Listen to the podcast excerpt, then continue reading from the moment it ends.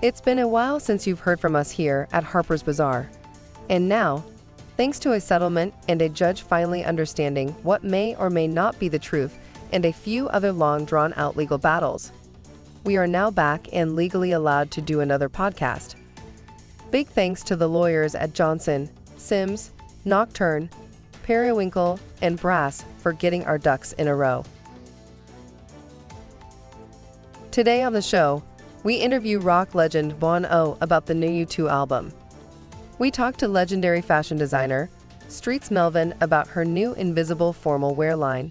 In huge cooking news, we have found the secret Louisiana-backed Bayou Bunny border lays, the elusive famous recipe of Antoine of Flatbush.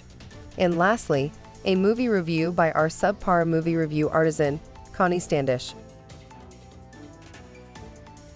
Now our own Ronnie James interviews legendary rock icon, Bono.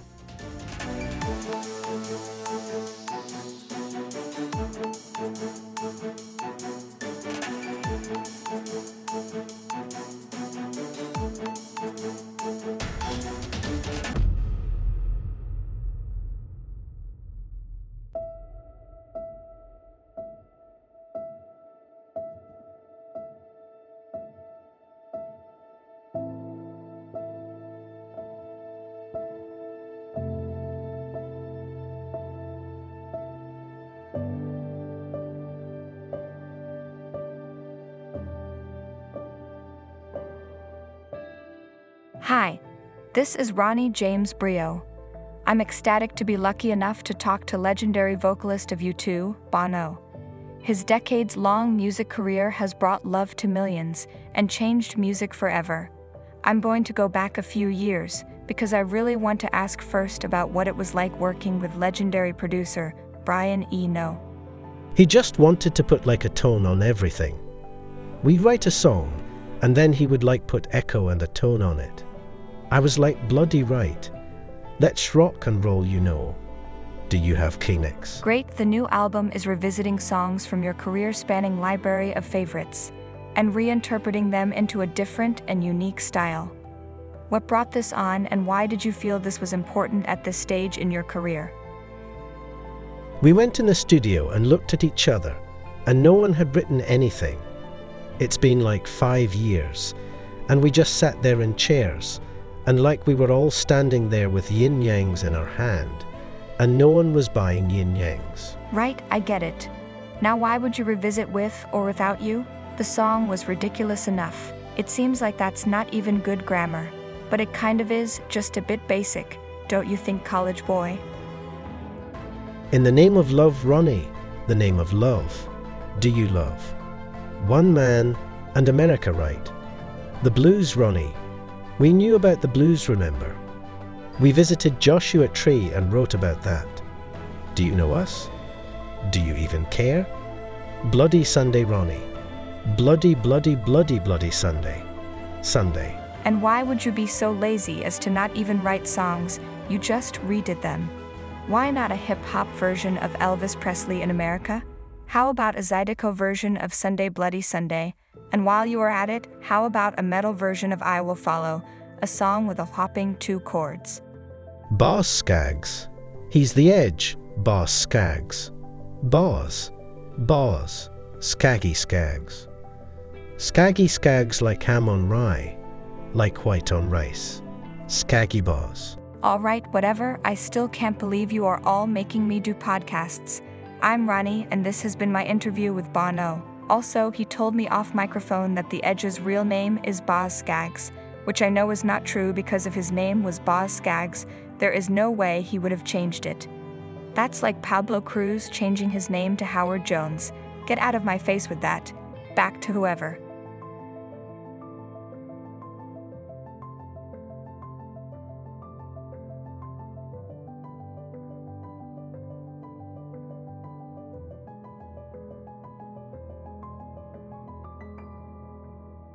Streets Melvin has once again turned the fashion world upside down with her new line of invisible formal wear.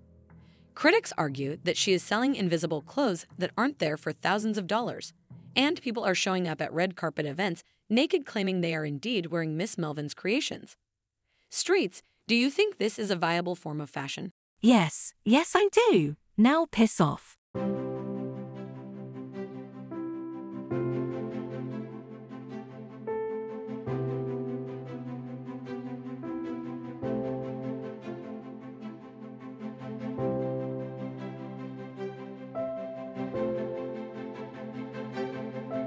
For years, the elusive recipe of the famous Antoine of New Orleans, or as some know him, Antoine of Flatbush, served his famous Louisiana Back Bay Bayou bunny board lays at the legendary French restaurant Antoine's. Not even his close chefs who worked for him were allowed to know the recipe, as he would prepare it in the kitchen until he passed away in the 70s. But alas, the recipe has been found in the armoire of close friend and famous chef, Gabriel Johns. While Gabriel wanted to keep it a secret, he wasn't doing good at the track and sold it to a food reporter for $1,200 and an unopened box of tiny edible luggage. Taking you through the recipe one step at a time is Food Network regular and Sammy Hager buddy, Guy Fieri. F-R-E-Fly-O-V-O, something. Take it away, Flavor Town.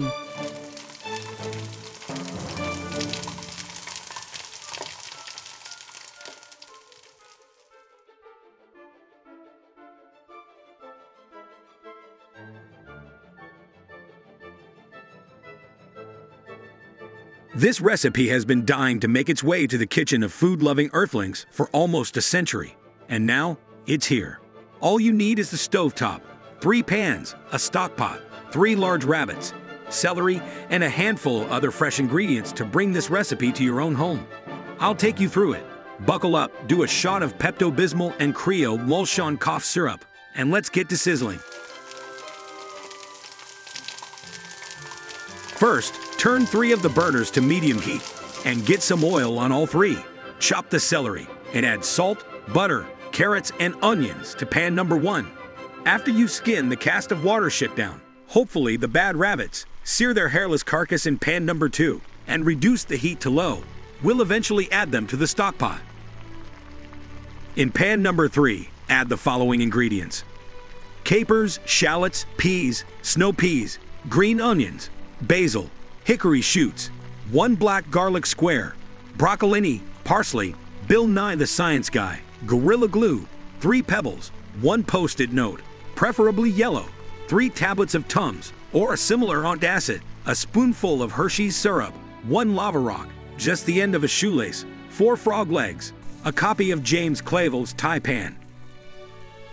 Simmer on medium heat for about 10 minutes, then add a marble, your grandma's doily from her chest of drawers, a bar of Irish Spring, 3 anchovies, a baby clam, 9 spoonfuls of strawberry jam, a Coleco Vision console, 9 pieces of previously chewed double mint gum, 1 piece of Wonder Bread, a tablespoon of soy sauce, a millipede that you yelled at for at least 20 minutes, a small dab of confetti, 14 rose petals blessed by a priest, a spoonful of KY jelly, 3 tablespoons of pepper, 2 drops of vinegar, a small bag of Doritos, 3 soft taco supremes, 1 pouch of Arby's sauce, and a sealed number 10 envelope filled with the names of people who have wronged you.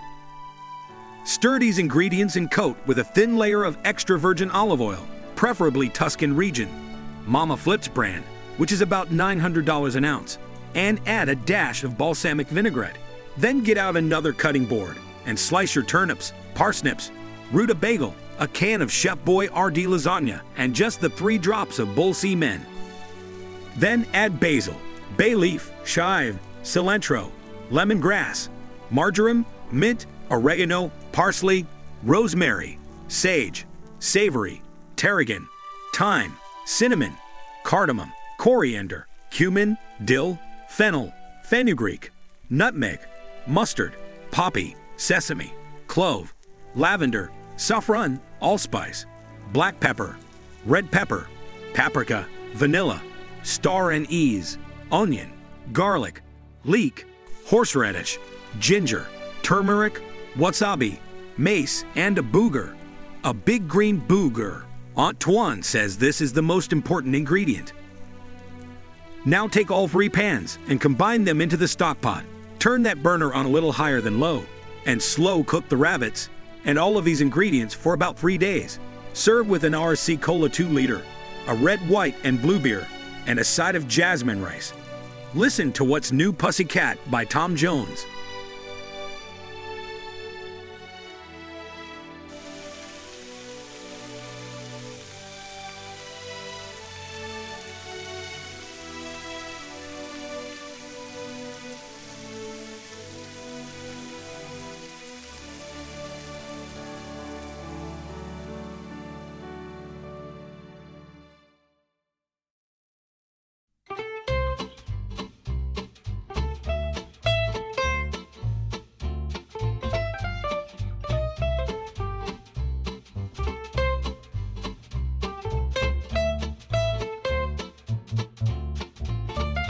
And now it's time for Movie Corner.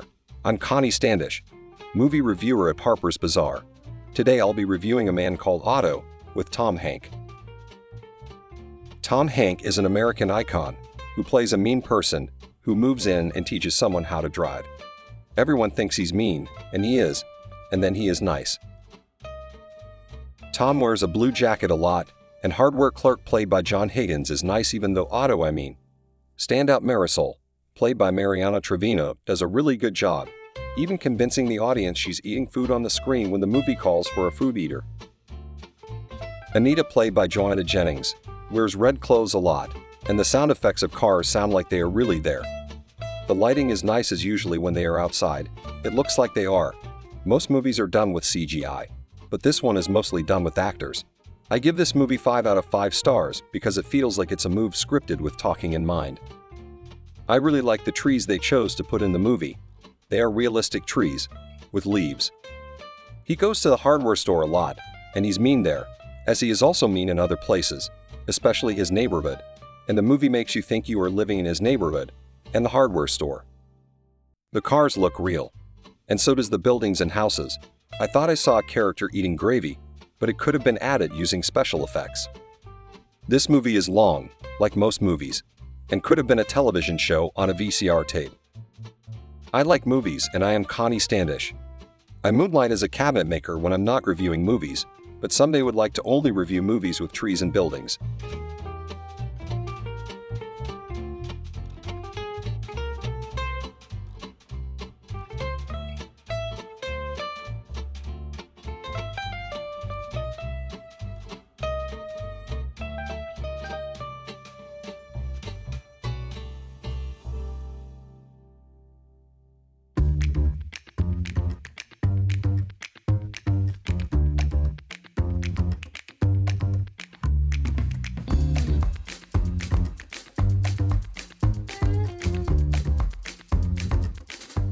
For more things about Harper's Bazaar, go to wharpersbazaar.com to see our website about things we do for businesses and people. Have a nice day. Also, if you liked the recipe we unveiled, a transcript is available by sending $500 to our offices.